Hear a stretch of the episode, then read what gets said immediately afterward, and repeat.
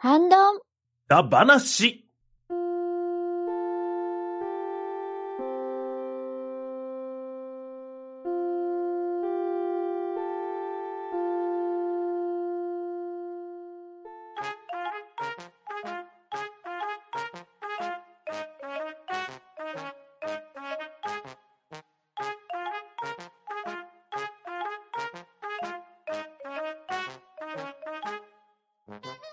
こんばんは。半ドンだ話始めていきたいと思います。まず、出席取ります。ガーネットさん、はい。夏は元気半分のガーネットです。よろしくお願いします。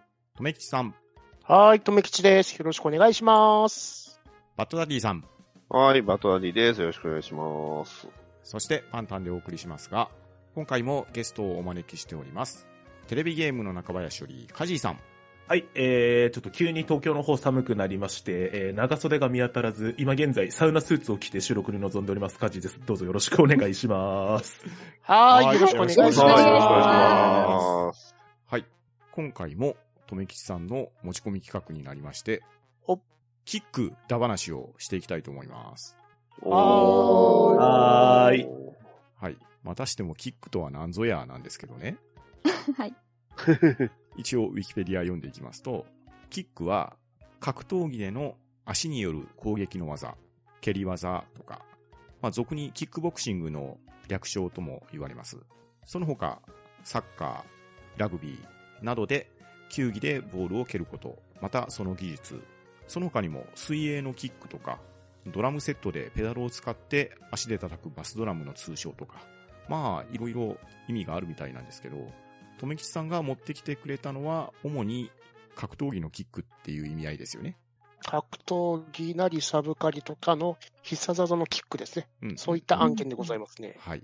そういったもので、我々がキックと聞いて思いついたもの、グッときたもの、もしくは印象に残ったもの、そういったところを紹介していこうと思いますので、今日も皆さんよろしくお願いします。はーい、よろしくお願いしはいお願いします。それでは、まず一発目のキックですが、ガーネットさんがキックと聞いて思い出すもの、なんでしょう？はい。まず私が一番最初にキックで思い出したのは、バーチャファイターのサラ・ブライアントさんが放つサマーソルトです。ああ、はいはいはいはいはいは。はいいあの、格闘ゲームですね。うんはい。うんで、かなりその当時ね、あの、2D ではなくて 3D の、まあ、ポリゴンの、はい、格闘ゲームっていうので、結構、その、あんまりゲーセンで格ゲーをやってない女子の人もね、あの、やってたっていう思い出がある感じなんですけど、うん。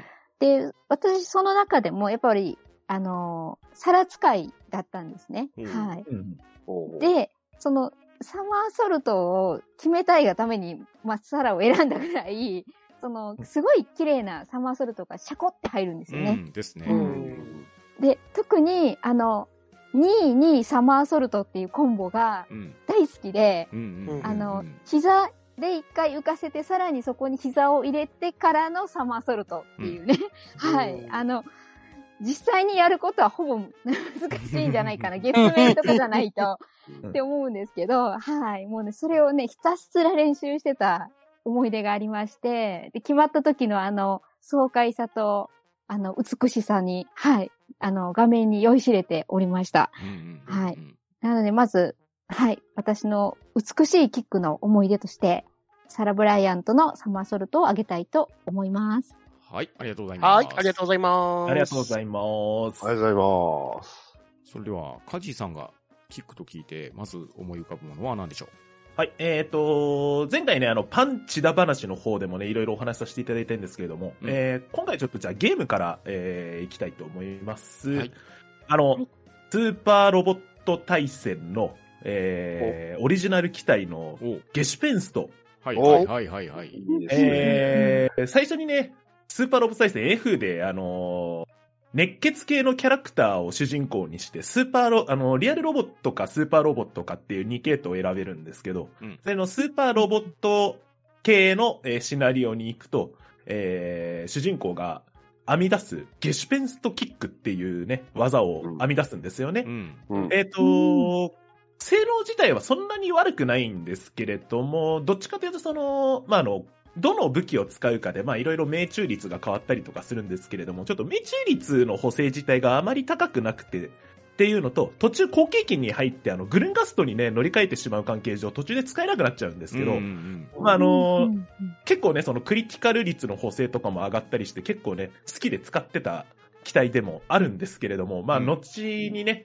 あの、スーパーロボット再生って結構、まあ、あの、今年が30周年、来年でしたっけ？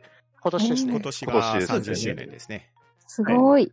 もう結構ね、長く続いてる中で、あの、オリジナルキャラクターだけを集めた、ね、オリジナルジェネレーションっていうね、作品も出るくらい、はい、たくさんキャラクターがいる中で、うん。えっ、と、確かオリジナルジェネレーションぐらいになってから、その、ゲシュペンストキックをいろんなキャラクターがね、使えるようになんかなっている作品とかも出てくるんですよね。うんうんうんうんなってましたね。昔ね、あの、YouTube とかニコニコ動画とかで、あの、各キャラクターのゲシュペンストキックのあの、掛け声を寄せ集めた動画とかがね、い一時期ありまして。うん。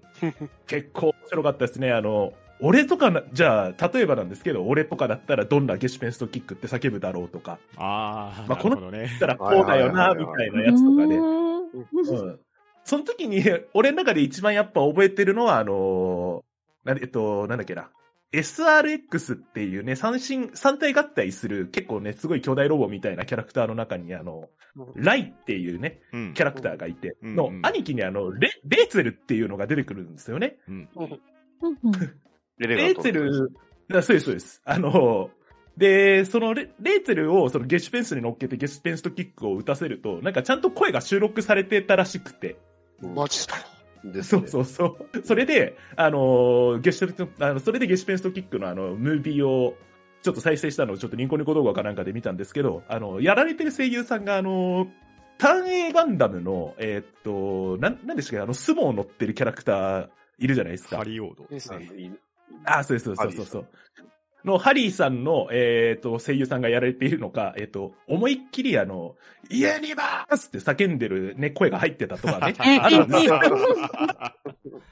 まあよかったらね、多分ニコニコ動画でも、多分 YouTube でも多分ゲシュペンストキックで検索すれば出てくると思うんですけど、あの、声優無法地帯みたいなね、あの、タグ付けられてると思いますんで、よかったらあれ、あれはね、面白かったなっていうのと、まあ実際にね、あの、ゲシュペンストキック自体は、すごい使いやすい武器でもあるので、なんかね、実際やってみたらなんか、使う機会も多いかと思いますので、よかったらね、チェックしていただきたいなと思います。はい、ありがとうございます。はい、ありがとうごはい、ありざいがとうございまます。では、続きまして、とめきちさんが聞くと聞いて、まず思い浮かぶのは何でしょす。はい、私がキックと聞いて、まず思い浮かぶのは、えー、プロレスより、川田俊明が放つジャンピングハイキックでございます。はいはいはいはいはいはいはい、えー川田俊明さんは、あの、全日本プロレスで活躍されたプロレスラーですね。うんで、そちらの方がやられているジャンピングハイキックですけど、あの、ジャンプして相手の側頭部が顔面に蹴りをかます必殺技ですね。うんで、まあ、アントニオ猪木がやられてる、まあ、円髄切りと、まあ、告示はしてるんですけど、当たるところが、まあ、猪木なのは、あの、背中の後ろ、円髄ですね。うんそこに比べて、まあ、川田俊明は側頭部に当てるんで、まあ、当て方がすごいかっこいいというう。か、ん。うんうんうんで、当たった時の音がもうね、パコーンって感じですごい響くんですよね。うん歓声の中でも。うん。で、このジャンピングハイキックスですけど、まあ、いろんな公的手との中で、まあ、あのー技と技がぶつかり合うんですよね。ハイキックと何かが。うんで、まあ、記憶に残るのは、まあ、佐々木健介とのラリアットの、との工作ですね。ラリアットにジャンピングハイキックがぶつかると。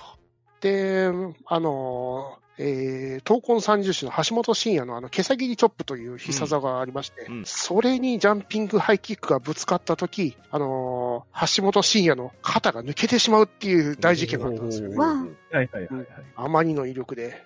うん。まあ、フィニッシュホールドではなかったですけど、まあ、この技がもうぶっ出てくるともう、この試合終盤だなって感じがあって、もう盛り上がるんですよね、川田俊明さんのあのジャンピングハイキックは。うん。う。うん。うんん、なるほど。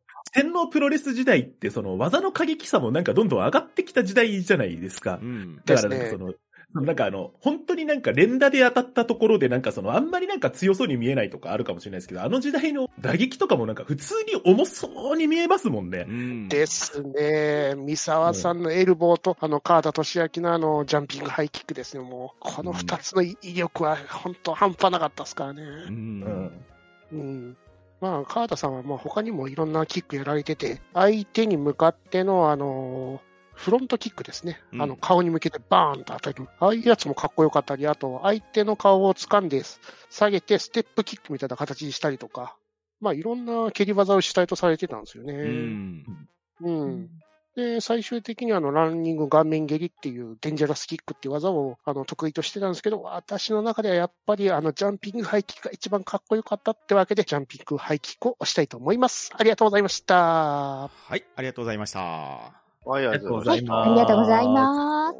はい。では続きまして、私パンタンがキックと聞いて、まず思いついたのですが、私最近ですね、とあるアニメと漫画をお勧めされまして、一気見したんですけど、はいまあ何かというと、東京リベンジャーズなんですけどね。おー。まあ、とめきさんは分かっていただけるんじゃないかと思うんですけどうん、東京リベンジャーズに出てくる東京卍会、東京卍会の総長が佐野万次郎というんですけど、マイキーですね。はい、通称マイキーですね。このマイキーの蹴りがやたらと痛そうなんですよ。え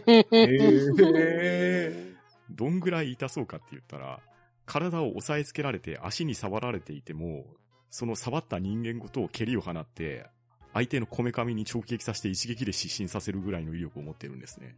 う。うんんまあ、無敵のマイキーって呼ばれるぐらい、圧倒的な戦闘能力を持つ人なんですね。うんはいはいはいはい。うん。で、小柄なんですよ。だから、うん腕力があんまりないっていうので、で、スピードを生かした蹴りで一撃で乗していくっていうような戦闘スタイルと言いましょうか。うんまあそういう人なんですけどね。まあこれ、ただただ強いとかそういうんじゃなくって、なんかすごくカリスマ性もあってですね。で、この漫画自体がタイムリープものなんですよ。うんヤンキー漫画でタイムリープものっていう、あんまり今まで組み合わせがなかったんじゃないのかなっていうような作品なんですけど、まあ物語の面白さもさることながら、なんと言いましょうかね、僕たちが学生の時とかにヤンキー漫画って結構あったじゃないですか。ありましたねありまし。たドッコミのタクとかありましたね。そう、湘南爆走族とかね、うん。そういったところを思い出させながらも、なぜかタイムリープをしてしまうっていうような不思議な展開で、まあ本当にね、アニメもよくできてますし、原作も今飛ぶように売れてるみたいなんですね。今めちゃくちゃ人気ですよね。うん。ねまあ、その面白さを紹介されて、実際に見て読んでみたら、ドハマりしたっていうので、まあその中で、やっぱりね、格闘シーンが多いんですよ。はい。でね、ヤンキー同士の構想なんで、まあ、殴り合いをしたりとかね、するんですけど、まあ、そんな中で、この図抜けたキックの破壊力と、あと、大体見開きページとかでね、すごくね、インパクトのある書かれ方がするんですよね。うんだから、それを、本当にもう、ごくごく最近、まとめて読んだので、まずキックと聞いたらこれが最初に浮かんだんで、マイキーの蹴りを上げておきたいと思います。はーい。ありがとうございます。ありがとうございま。ますマイキー自体がタッパがないんですけど、足がスンって上がるからかっこいいんですよそうね。ありえない角度で上がるんですよね。うんえだから自分より身長高い人間に対してもキックが当たるんですよね。うん。うんうんううんん、そこがまたかっこいいんですよね。そう、そうなんですよ。練りチャギとも違うんですけど、本当にうん直立の状態から足を真横から振り上げて相手の頭部にヒットさせるような、うん、しかもそれがね、ほぼ直立の状態からやるような、すごい可動域を誇るんですよね。ですね。うんで、そうかと思えば、圧倒的な、こう、不利な中ですよ。相手の総長に駆け寄っていって、一撃で蹴りをかまして、倒して、あの、圧倒的不利を逆転させるとかですね。うんうん。まあなんかね、すごい無敵なキャラクターですよね。いや、高村さんとはまた違った意味の無敵さがありますよね。ああ、なるほど。うんでも、物語を進むにつれて、すごく重要なキャラクターになっていくっていうところも、これもまたミステリアスで面白いので、うんもし東京リベンジャーズに興味があれば、ちょっと見ていただければ、ハマっていただけるんじゃないのかなとも思います。非常にミステリーしてますからね。うんうんうんうん。はい、ありがとうございます。はい、ありがとうございます。ありがとうございますありが。とうございます。では、続きまして、バッドダディさんが聞くと聞いて思い出すものは何でしょはい、えー、私が今回紹介しますのは、まあね、あの、こちらの番組でもちゃんとちょっとアメコミも紹介していこうかなと思いまして、ううんうん。えー、バットマンハッシュより、えー、まあ、バットマンのキックなんですけど、うん。えー、まあ、ここがあの、まあ、ハッシュっていうのがどういう話かっていうと、結構あの、翻訳されてる中でも初心者向けと言いますか、こうバットマン入った人にすごく入りやすい作品になっておりまして、えー、まあ、アートも、えー、まあ、ジムリーっていう、まあ、結構有名な方がやってますし、えー、話自体も結構面白いんですけど、まあ、えー、バットマンがとあるその謎の男に、えー、まあ、事件を追ってる最中に大怪我を負うんですよね。うんで、その、そこから始まって、えー、まあ、大怪我を負わせたのは誰かとか、まあ、かつてのね、えー、まあ、失ったロビンが復活するんじゃないかみたいなのをミステリー仕掛けで、こう、まあ、いろいろ組み立てていき、ジョーカーとか、まあ、バットマンではいつもおなじみのヴィランたちがいっぱい出てきたり、味方もいっぱい出てきたりっていうので、まあ、すごく面白い作品ではあるんですけど、うんえー、まあ、最後の最後に、えー、まあ、このキックが登場するのは本当最後の、えー、まあ、12話あるんですけど、12話目の、まあ、えー、最後にこう登場するキックなんですけど、まあ、それまでバットマン全くその犯人が全く分かってなかったんですよね。うん。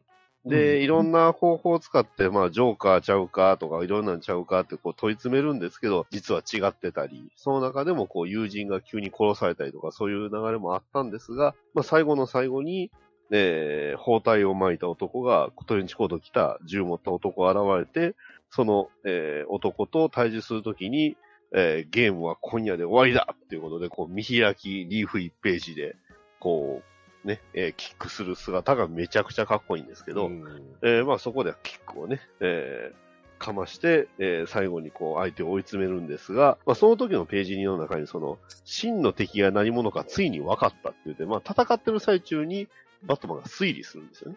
ほうほうほうだからそこがすごく面白くて、ずーっとね、いろいろ戦ってるんですけど、えーまあその中でその、セリフの中でこう、戦いながら推理していき、ね、バットマン探偵ですので、えー推理していき、えー相手のそのセリフ、ね、えー人生は巡り巡って元に戻るとか、敵と戦ってる時に相手が言うセリフを聞きながら、こいつは誰なんかっていうのをこう頭で推理しながら戦っていくっていうことを、まあやっていくんですけど、まあ実は正体は、まあ実は死んでたはずの親友だったんですけど、おーそれがヴィランになって登場するっていう流れだったんですが、まあ、あー最後はこう認められないと。ね、えー彼は死んだと言うんですが、まあそれが認められなかったんですが、最終的にはまあ、乱入者によって話、えーまあ、行方不明になるとかそういう終わり方ではあるんですけど、まあそんなね、アメコミチックな終わり方ではあるんですが、まあ、あの本当にこの一冊だけで話自体は思って終わってますんで、うん。えー非常に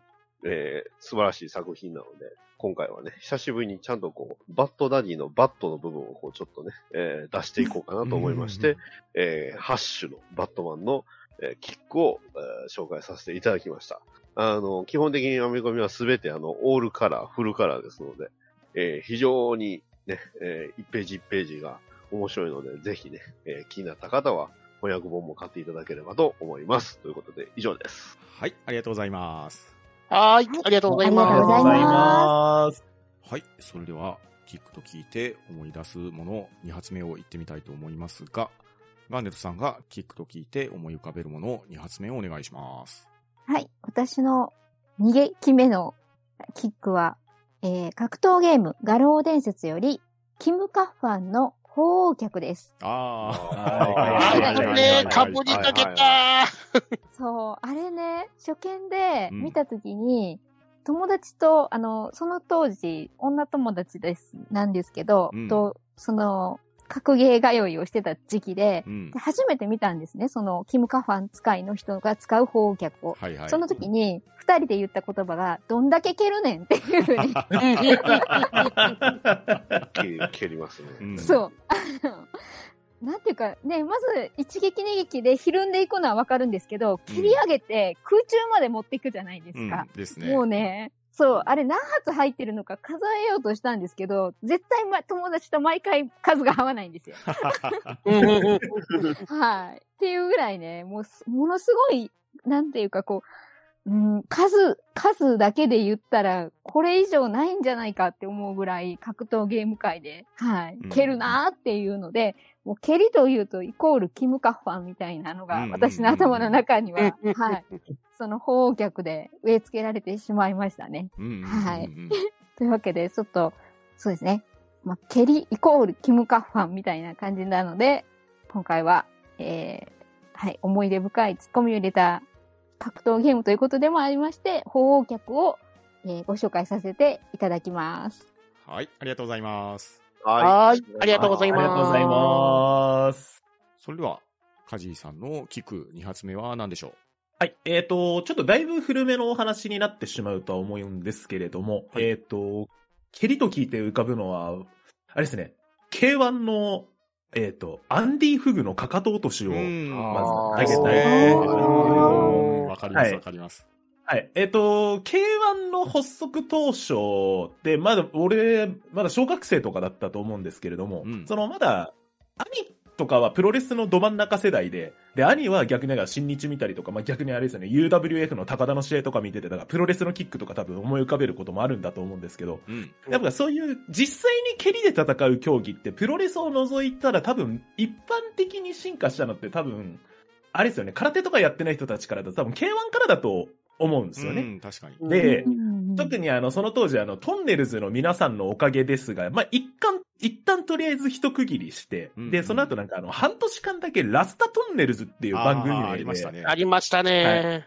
あれで、あのーいろんなゲストを呼んで、あのー将棋形式で、1対1で戦っていく中で、格闘家同士のね、あのーミニゲームみたいなやつで見れたりしたときに、まあ、あのプロレスラーからしたら、あの、豊田真奈美さんとか、うん。えっ、と、うん。で、格闘家で言ったらアンディ・フグとか出てきたりみたいな感じで、その一種格闘技戦みたいなものを本当に3分間だけ見れたりみたいな、結構レアな映像いっぱいあるんですよね、あの当時ね。うん。うん。うん。その時に、その K1 発足当初はやっぱりいろんなね、あのー注目度も高くて、初めて見た時のアンディ・フグの試合で、まず真っ先に見れるのが、まあ、かかと落としでいきなり頭にかかとが当たるみたいなのが見れるわけですよ。うん。ですね。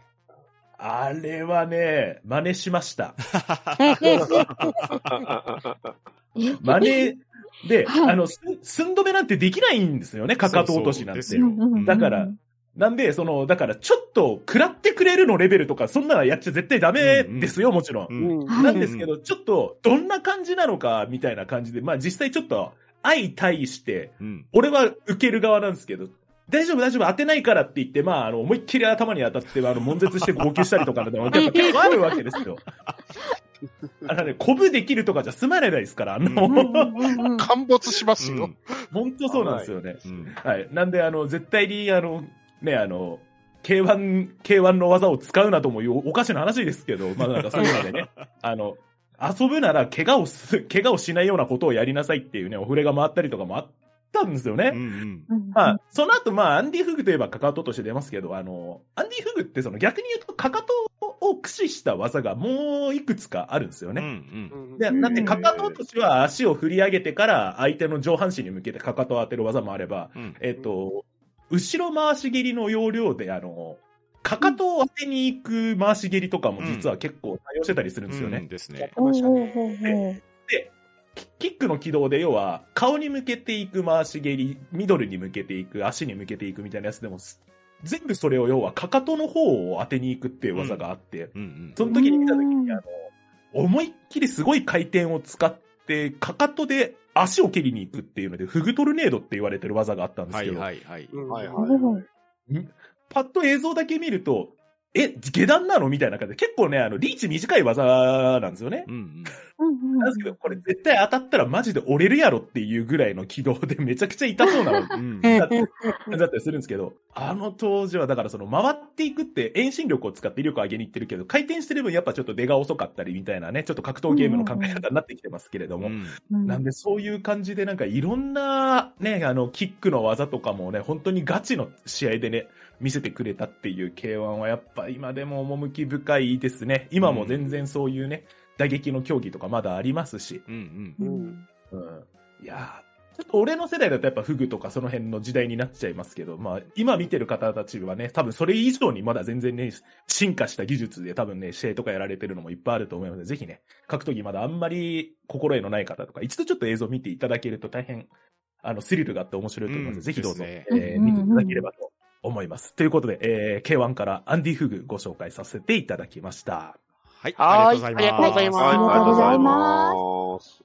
では、とめきちさんが放つキック2発目は何でしょはい。私が放つキック2発目は、えー、特撮よりウルトラマンメビウスのキック技、えー、メビウススピンキックでございます。はい、えーこちらのメビウススピンキックというのは、えーリフレクト星人に挑んだんですけど、ウルトラマンメビウスは一回負けるわけですね。ほう。うん光線技が一切効かずに。なんと。えーで、その中でウルトラマンレオに、あのーあいつに勝つために特訓をしろと言って柔道着を渡されるわけですね。ほう柔道着を。今なんかいろいろ突っ込みどころがありすぎて、一回わかんなくなりましあた。まあ、そそういう、その時代そういうもんですよ。そううんうんうんで、まあ、その中で、特訓する中で、あのー同じ部隊の同僚の方が、あの、火起こしをしてるんですよね。火起こしを。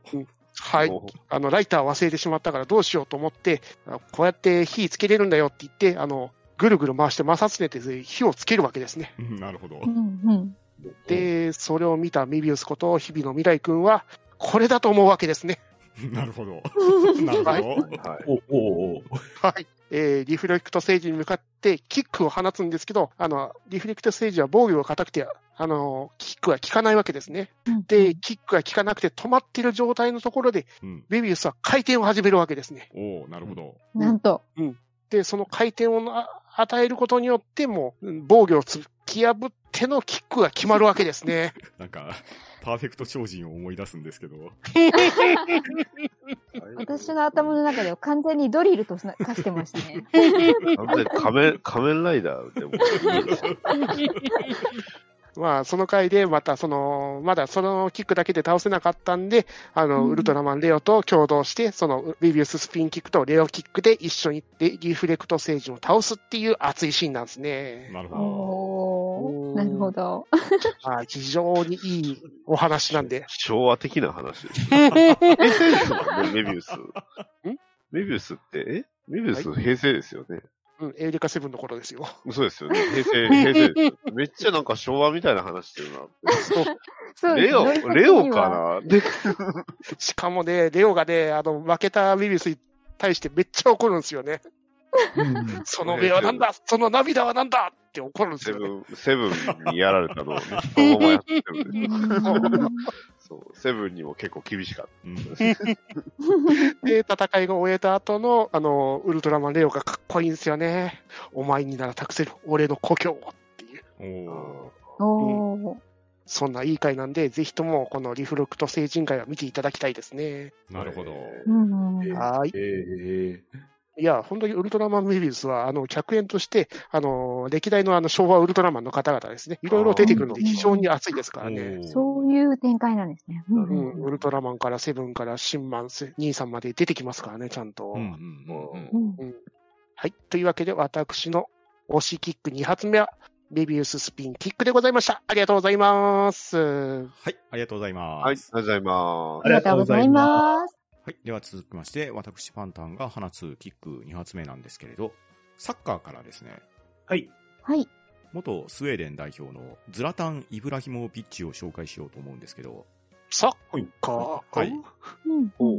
なぜサッカーなのかなんですけどね、このうんズラタン・イブラヒモビッチさん、この方、身長195センチ、体重95キロという、なかなか大型フォワードの方なんですけど、イブラヒモビッチで検索していくとですね、必ず、カンフーキックって続くと思うんですよ。サッカーですよね。ええ、サッカーなんです。勝なんですけど利はついてないですよね。そうなんです。少林サッカーじゃないんですね。マッハでもマッない。ハでもない。ただ、これはギャグで言ってるわけじゃなくって、この大型フォワードのイブラヒモビッチなんですけど、すごくダイレクトプレーがうまいんですよ。はいはいはいはい。つまり、センタリングが上がってきます。その空中にあるボールに対して、ボレーシュートであるとか、ダイレクトキックでゴールを決めるんですけど、これはですね、イブラヒモビッチ、カンフーキックとかで出てくる動画を見てもらったらすごくよくわかるんですけど、おものすごいカンフーキックで、そのままゴールにボールを叩き込むんですね。はい。うん非常にミートが上手くって、もう映画のワンシーンのように、キックをうん、足を伸ばして、インパクトしたところにボールがちょうどあるみたいな感じでね、綺麗なカンフーキックがはまるんですよ。で、しかも、直線的なキックだけじゃなくって、ゴールに背中を向けたまんまで、足を、いわゆるローリングソバットみたいな感じですか？うん。回転させてう、んボールをミートしてシュートするとか、すごくね、見栄えがする選手だったんですね。うん。うんで、まあこれはね、事故なんですけど、うんゴールキーパーにカンフーキックをダイレクトに決めて一発レッドを食らったっていうこともあるんです まあこれは不幸な事故なんですけれど、その時も見事にカンフーキックが決まってました。やっぱり勝利じゃないですか。ただ、僕、今回、イブラヒモビッチのウィキペディアをちょっと見てね、あ、うんこういう経歴だったなっていうのを思い出してたんですけど、うん。なんとですね、もともとは子供の頃、テコンドーを習ってたらしいんですね。なるほど。いや、ってことはカンフーキックじゃないやんかって話に気がつきまして、確かにどっちかっていうと、キムカッファン寄りだったんだなっていうのに、うん 気づいたっていうなるほど、なるほ。ど。下手したら法脚出してたかもしれませんね。そうですね。ダイレクトプレイは実は空中浮いてシューって言ってたんかもしれないですからね。うんうんそうですね。半月山だったかもしれないです。はい。まあ、というわけでね、なんでサッカーなのかっていう話なんですけれど、イブラヒモビッチのカンフーキックはなかなかな有名さですし、ぜひこれは動画で見ていただきたいなと思うので、YouTube なりで検索していただければと思います。はい、ありがとうございます。ありがとうございますはい、ありがとうございます。はい。では続きまして、バットナディさんのキック2発目は何でしょはい、えー、僕が紹介しますキック2発目は、えー、アニメ、えー、コードギアス反逆のルルーシュシリーズより、えー、ランスロットのキックです。うおー、なるほど。はい。ね。あのーまあ、ランスロットっていうのは、まあ、ロボットなんですけど、まあ、ロボットがね、キック出すんですけど、うん。それが、なかなか、あの、重力を無視していると言いますうか、ん。10回ジャンプして、2、3回ぐらいくるくる回ってからキックするんですけど、うん、まあ、まあややってることは滝沢キックですよね。そうです。はいそれをまあ、普通にね、要はロボットで使う分やったら全然問題ないですよ。うん。全く同じキックを登場者がやるんですよ。登場者でやるクルルギス学は、あの、結構あの、割とびっくり人間なのビッグ人間で、ですね。はい、壁をこう走って、えーそのキックを使って、えーなんか、ね、えー機械を破壊したり、うん。ねなんなら、あの、最終回じゃないな、え2期の最初ですかね。うん。2期の最初で実はね、銃持ってる、えー主人公をそのくるくるキックで倒したりとか、うん。えー 割と随所随所で、えーどっちかというと生身で使ってる方が多いぐらいに。それも一緒なんですよ。重力無視してるんですよ。くるくるくるって回転して、で、あの、クランプ先生を特有のあの、すごい足、長い足でこうんう、切り、蹴りをするんですよね。うん。あの、キャラデザがクランプ先生なんで。そうですね。はい。びっくりするぐらい長い足でこうキックするっていうのがね。うん。これが、あの、全く同じ、ね、なんか動きをするっていうのは、これは、なんですかね、こう、指定でもあったのかなっていうか、なんか G ガンダムちゃうんかなっていう瞬間を錯覚するぐらい。ででも結構随所随所で使うんで。使ってましたねこの、うんはい。結構大事な場面場面にはこのくるくるキックは出てくるので、ぜひね、あの、コードギアス。まあ、うん、すごく作品としてはね、劇場版でも出ましたし、あの、面白い、うん白いまとまった作品うん。うん。ですので、ぜひね、皆さん見ていただきたいなと思いますし、うん。まあ基本的にあの別にコードギアスはあのキックがメインではないんですけど、どっちかっていうとまあ 主人公はルルーシュなので、はい。えー。一応、ルルシュ頭脳戦がメインなはずなんですけどね。いや、頭脳戦メインで。じゃあ、作中でも言ってるんですよ。あの、戦術が戦略を上回るなって言ってるんですね。力技多くで、あの作品。そうなんですよね。どんだけ戦略をこうね、えー立ててても、うんあの、なんですか、一個の武力でなんか最終的に力技でなんとかされちゃう。うんので、ひっくり返されるんで。割とそのシーン、施策が多いですよね。ですね。だから、その辺なんですか、こう、降雨と流法じゃないけど、えーなんか戦術降雨みたいな感じでね、うんあの、めちゃくちゃ強いやつが出てきて、めしっちゃかめっちゃかにするっていうのは、まあ、なかなかロボットアニメらしいなと思いながらも、あくまでも主人公はルルーシュなので、ですね。うんあの、ぜひね、あの、ルルーシュを見て、えー、まあ、テレビ版の最終回は結構泣けますんで、うんあの、おすすめです。はい。うんということで、あの、今回紹介して、させていただきましたのは、えーコードギアス。一応、ね、ロボットのランスロットのくるくるキックということで、紹介させていただきました。言い方よ。はい、ありがとうございます。はい、はいありがとうございまあり。がとうございます。はい。それでは、キック3発目に行ってみたいと思いますが、ガーネットさんが放つキック3発目は何でしょはい。えー、私が最も強烈な思い出となったキックを3発目にお話ししたいと思うんですけどもお、格闘ゲームストリートファイターのチュンリーの必殺技、スピニングバードキッうク。ああ、なるほど、なるほどね。はい。もうこれも、あれなんですね。一緒にゲーセン通い、格闘ゲームを練習してた友人と一緒に、まあ、ストリートファイターをやっ、私は、あの、ストリートファイターはできなかったんで、やっと友人がやってるのを見たんですけど、うん。あの、まあ、チュンリー使いの友人が、スピニングバードキックを放った瞬間思ったことが、物理法則をどうして、なんか、無視してるなっていう。ちょっと真顔になったんですよね。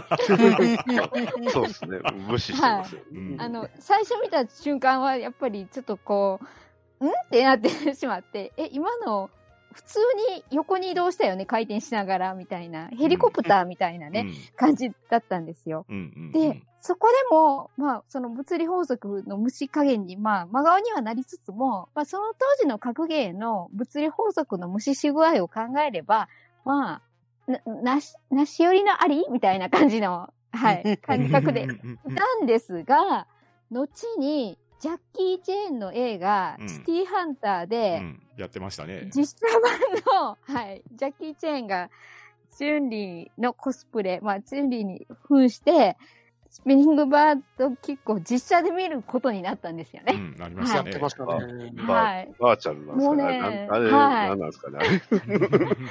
あの時は、本当に、え、これ真剣にやってるの？どうなの？っていうことで映画館ですっごい真顔になりました。もうなんか、本当にちょっと時間が凍ったぐらいの感じで、うん。まあでも若干ジャッキーが本当に可愛く見えたのは 思い出に残ってるんですけど、まあその両方の意味を込めて、まあ強烈なインパクトをね、私の脳に、はい、叩き込んでくれた、もうガクツンと、はい、入った感じの一撃だったので、はい、ここで、えーチュンリーのスピニングバードキックをご紹介させていただきました。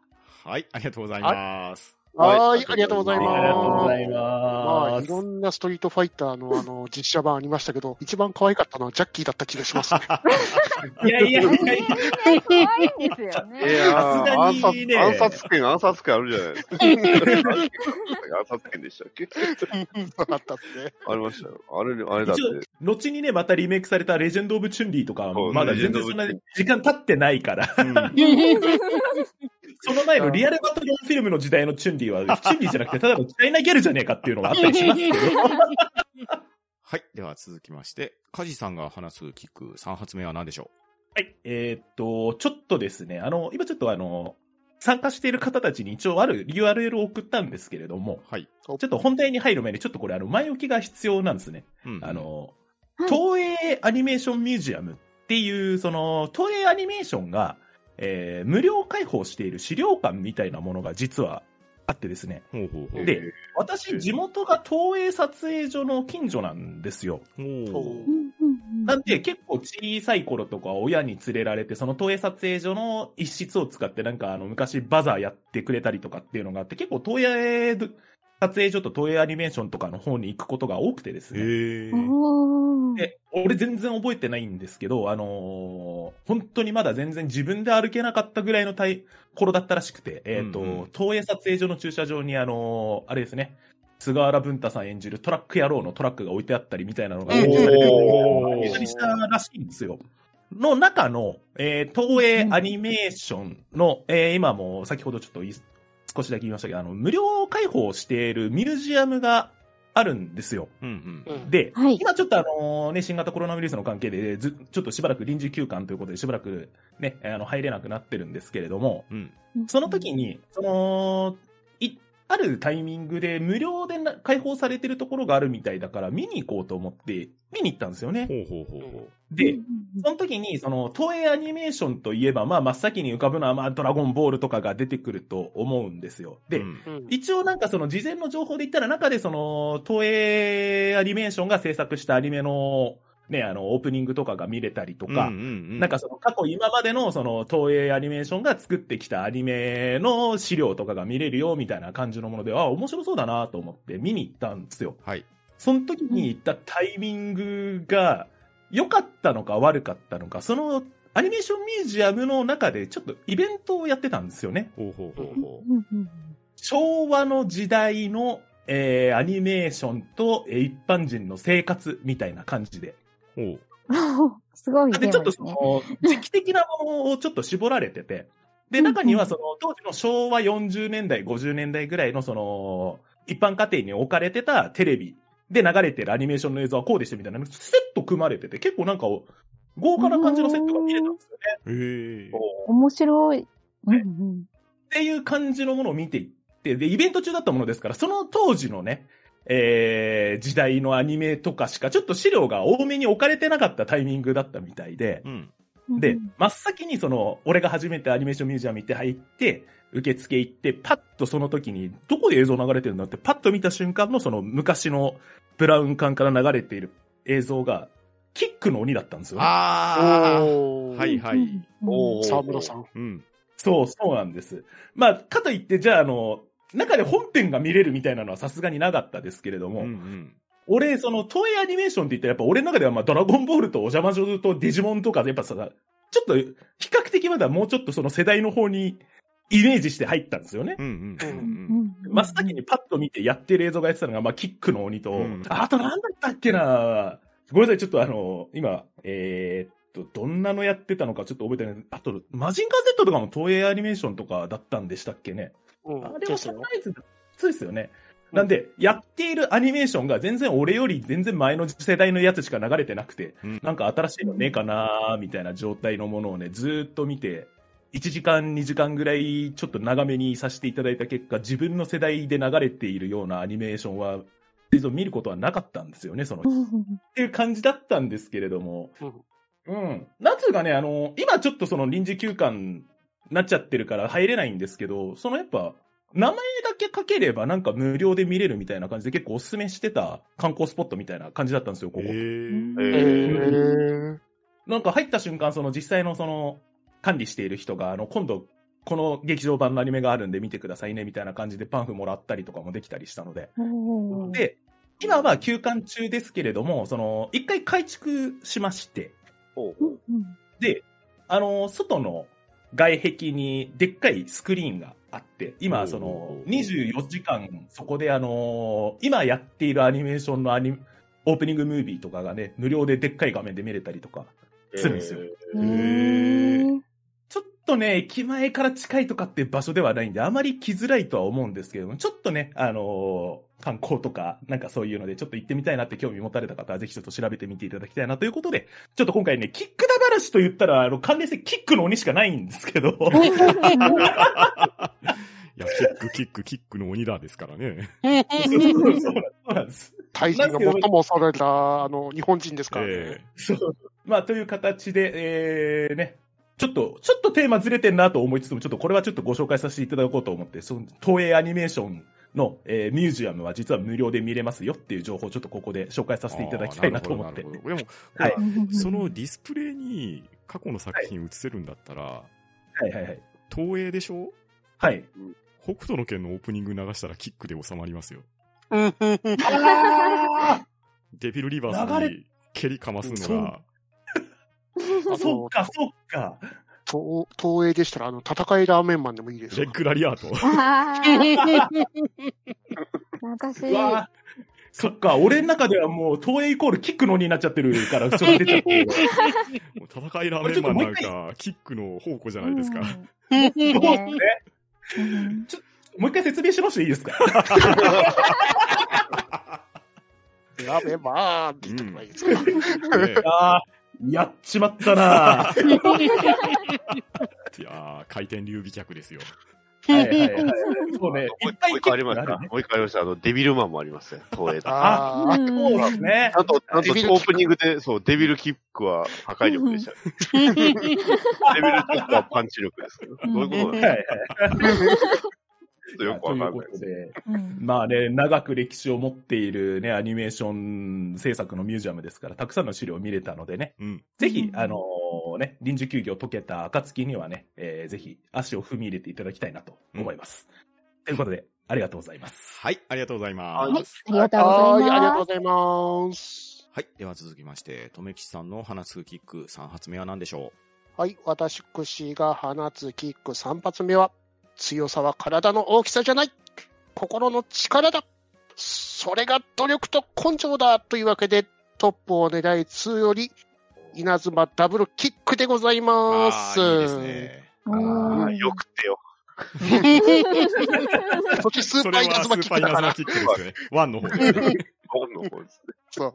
えーこちらのキックは、あの、バスターマシン7号と、うんえーディスヌフですね、うんバスターマシン19号が一緒に放つ稲妻キックでございますね。うん、いいですね。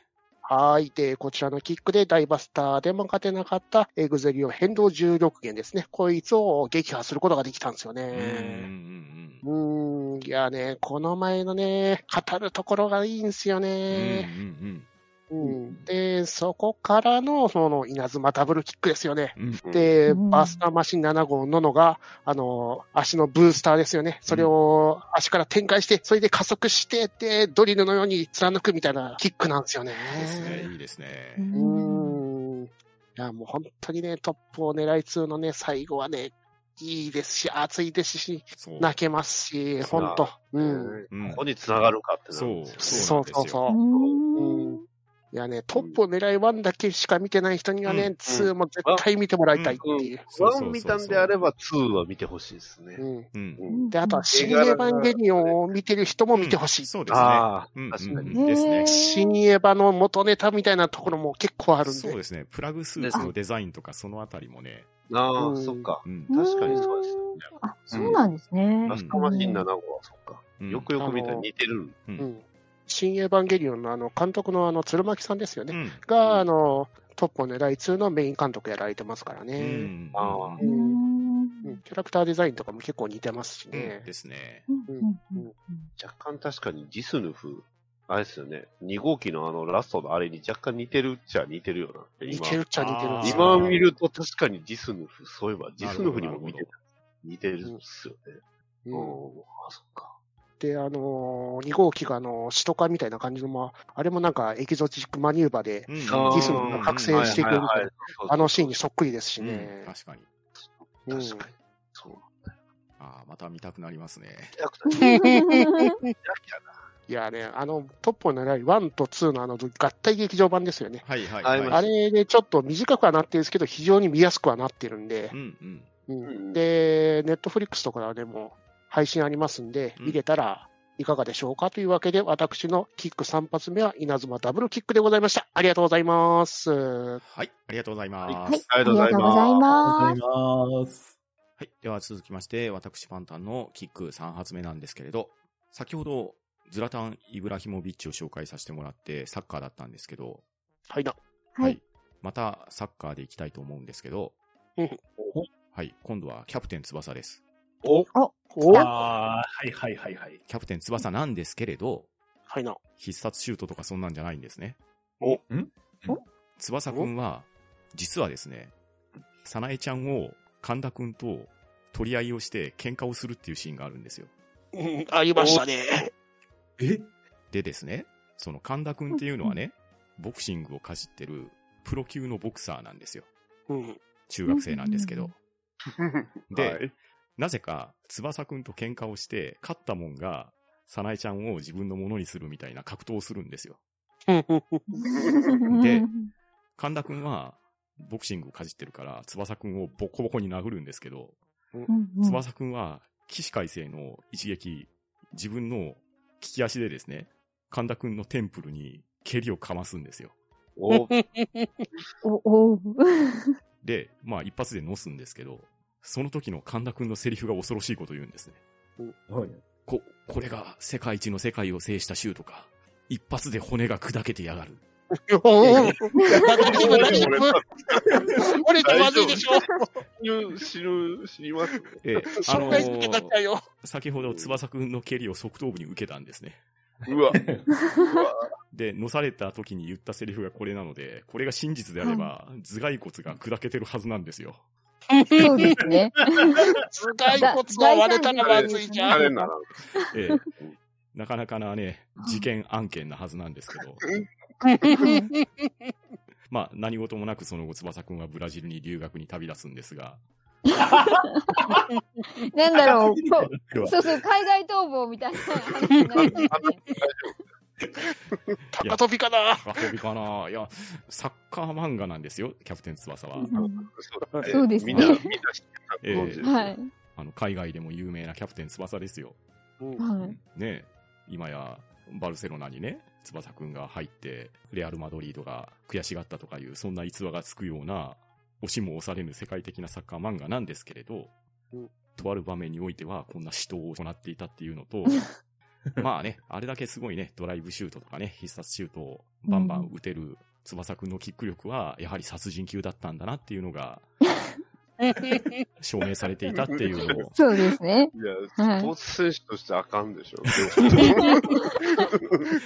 与えちゃダメでしょ。相手もね、相手もダメでしょ。そう僕もボクサーでしょ。ねやっちゃダメだろっていう話なんですけど。いやっちゃダメなと思うなや、こんなシーンをね、ふと思い出したんですよ。うん確かに、決まってますね。ええ、なかなか決まってますよ。いや、これ当時ね、ジャンプ本誌で読んでた時、みんな衝撃受けてましたよ。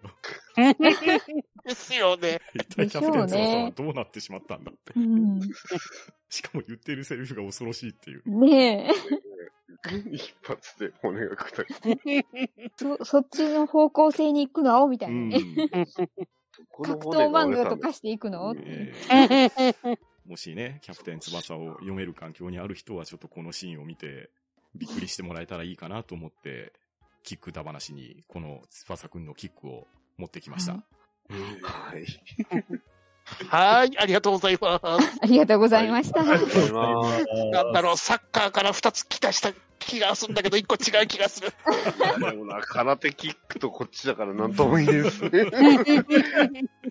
まあ、どちらにしても破壊力は抜群だってことですね。い。間違いない。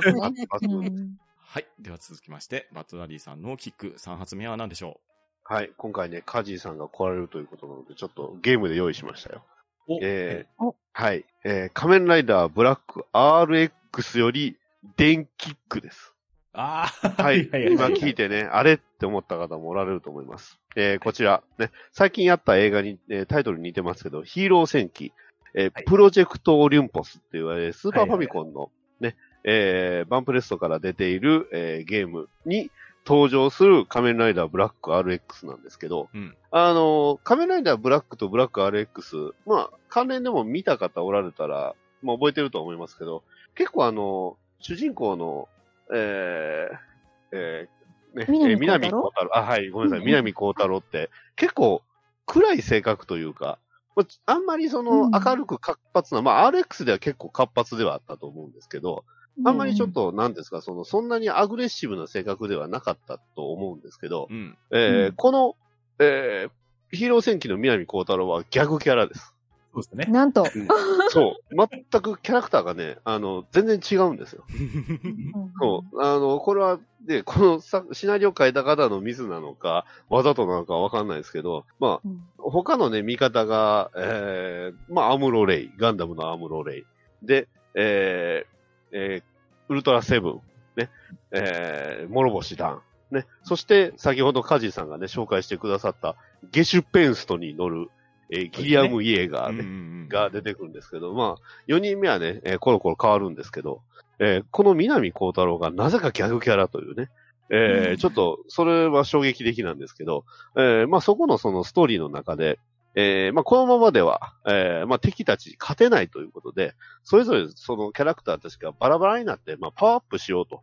そういう、えー展開になるんですよね。うんまあ、RPG のゲームなんで、それぞれが一人一人、こう、か、ね、各メンバーを操作していく話にはなるんですけど、で、南光太郎は何をしたかというと、まあ、とある場所に行って、えー、なぜかその、急に出てきたシャドウムーンと戦うことになり、えー、ボコボコにやられ、で、えー、やられた末になぜかゴミ置き場に放置されると、なんと、えー、自分の体が太陽を受けたことにより RX に進化するっていう、えー、なんとも言えないパワーアップの仕方をするんです よ。で、ただ太陽光線受けすぎて、あちあちあちって、変身ベルトが違うって、それに胸の、胸のイニシャルも RX って言ってね。あの、元のブラックから RX ってね、クラシス帝国にこう襲われて、そこからこう太陽に、えー、ね、持ってかれてみたいな内容ですごい熱かったんですけど、まあこちらもでは何とも言えないパワーアップの仕方をして。で、ただそのパワーアップしただけだと、えー気が引けるっていうことで、えー、ジョー・シゲルが近くにいるっていうことで、ジョー・シゲル、ね、仮面ライダーストロンガーに、えー、決め台詞を教えてもらうっていう展開になるんですよね。うんで、そこから決め台詞を教えてもらうためにジョー・シゲル探すんですけど、なぜかジョー・シゲルがチンピラに刺されて、えー入院してるとか、えー入院してるところに行くと、なぜかあのね、えー特捜最前線の津上明さんっていう、あの、ジョー・シゲル役の荒木茂さんがやったキャラクターが寝てたりとか、ね、えーそういうめちゃくちゃ、えーコアな小ネタを、えー挟みつつも、えージョー・シゲルを見つけたら、えーまあ、とある、ね、えーまあ、敵に、えーまあ、騙されて、えー怪我をしていると。で、うんただ、えーなんとか必殺技だけは教えてもらえるっていうことで、えーまあ、必殺技を教えてもらうんですけど、それが、まあ、電キック。ねう。んまあ、えー仮面ライダーストロンガーのキックですね。で、その、えーその電キック、大事な部分がき、えーたくさんあるんですけど、まず、えーやり方としては、えーエネルギーを全身に巡らせるようにイメージ。で、パワーを一気に解き放つ。で、空気と摩擦で、えー体が帯電し、数百万ボルトの電流が流れるって、これ RX でもできるんやっていうことで、なんかちょっと謎なんですけど。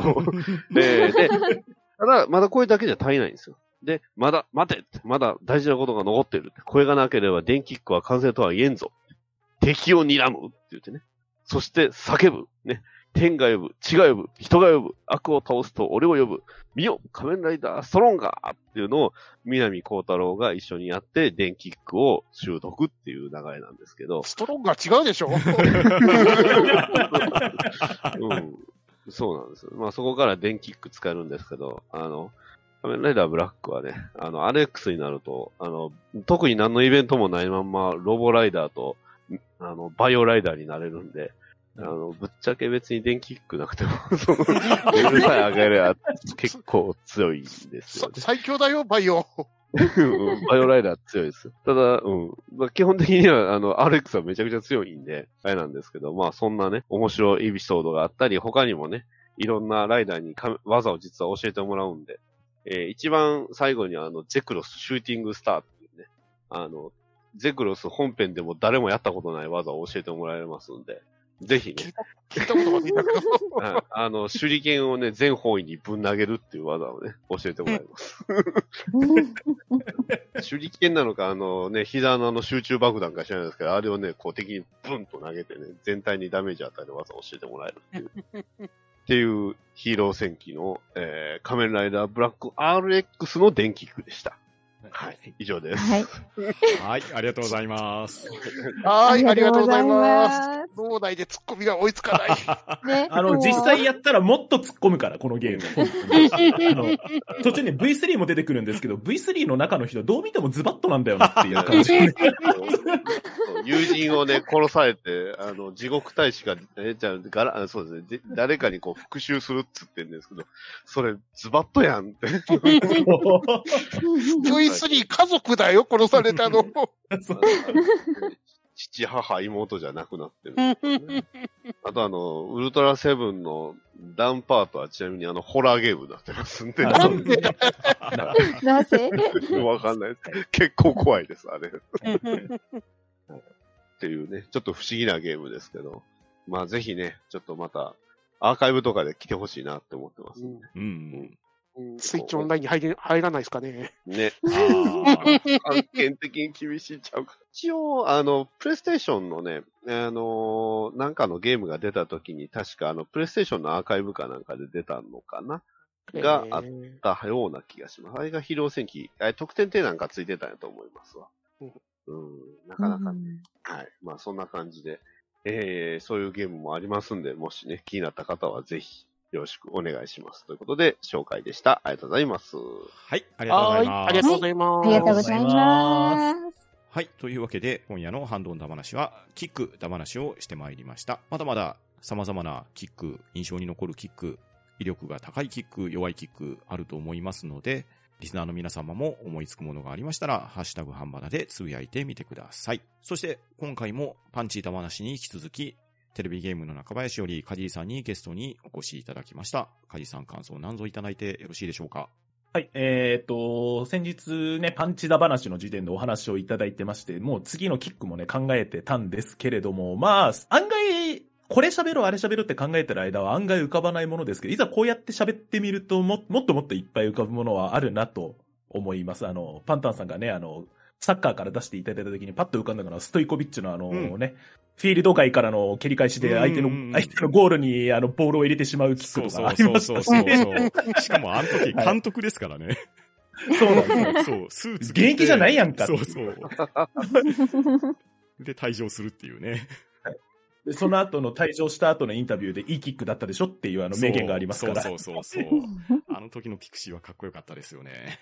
ねえ、みたいなものとか、まあ他にもね、実際ね、あの先ほどね、いただいたあの、北斗の剣のキックとかもまだいっぱいあると思うので、ぜひあの、ん聞いていただいたリスナーさんからもね、こんなんもある、あんなんもあるっていうのをぜひ、えー、伺えたらね、私もちょこちょこハンバラのハッシュタグ確認させていただいておりますので、ぜひ、はい、えー、つぶやいていただけたらなと思います。ということで、えー、私の番組の方ですけれども、テレビゲームの中林というね、以前こちらハンバラでもお世話になりました、あの、タッサンというね、あの、役者仲間と二人で、えー、30分間喋らせていただいておりますので、ぜひそちらの方も、えー、チェックお願いいたします。ということで、本日はお世話になりました。ありがとうございます。はい、ありがとうございます。ありがとうございました。ありがとうございます。はい、今回もカジーさんにゲストに来ていただきました。テレビゲームの中林、リスナーの皆さんもよろしくお願いしたいと思います。それでは今日は皆さん、ありがとうございました。ありがとうございました。ありがとうございましたあありがとうございます。は、ん、と、ん、だ、ば、な、しー。究極、ゲスペンスト結果